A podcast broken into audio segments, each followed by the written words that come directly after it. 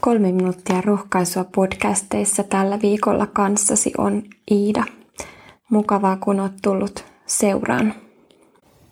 Tänään Jumalan sana rohkaisee meitä vakavalla, mutta vapauttavalla sanalla, joka löytyy sananlaskujen kirjasta luvusta 28 jakeessa 13.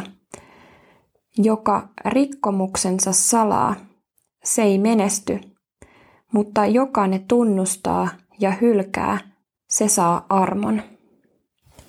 Tämän raamatun kohdan luettuani mieleeni muistui omakohtainen kokemus yläasteelta, jolloin tilaisuus teki varkaan. Koulun ruokavälitunnilla näpistin kaupasta suklaapatukan. Ja jo kaupasta ulos astuttuani kurkkuuni nousi kamala kuristava tunne. Kaksi viikkoa painin tuon tunteen kanssa ja yritin selittää, että yksi patukka se vain oli.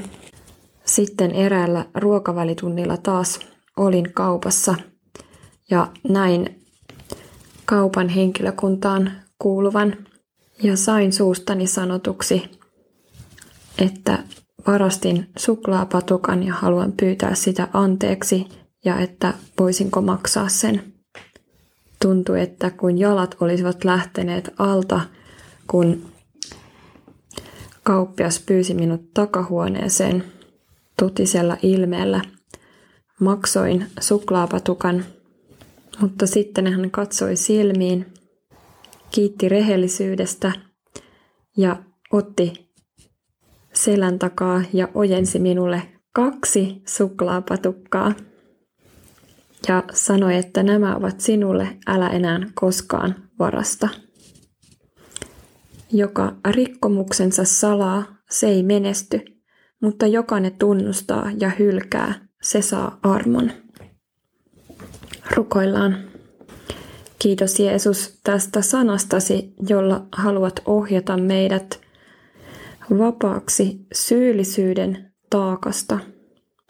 Kiitos, että tähän lupaukseesi nojaten uskallamme tulla rikkomustemme kanssa, Herra, sinun eteesi ja tunnustaa ne kaikki.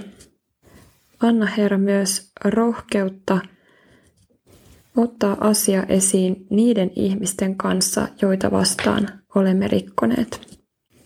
Kiitos, että anteeksi pyytämisen ja saamisen kautta – haluat vapauttaa meidät kaikesta peittelystä ja pelosta, vapautuneeseen iloon ja kanssakäymiseen toisten ihmisten kanssa. Kiitos, että tässä pelottomuudessa ja pelottomasti toimimisessa on juuri se menestys ja menestyksen avaimet elämässämme. Kiitos, että tässä sinun edessäsi, Herra, saamme nyt uskoa kaikki syntimme anteeksi. Anna vielä Herra rohkeus, jos nyt tässä nostit mielemme päälle joitakin asioita, joita meidän tulee ottaa esille ihmisten kanssa, joita vastaan olemme rikkoneet. Aamen.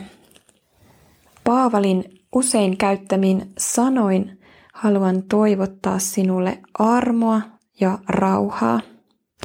Ja siinä on viisas syy, miksi Paavali kirjoittaa aina juuri näin päin, eli armoa ja rauhaa.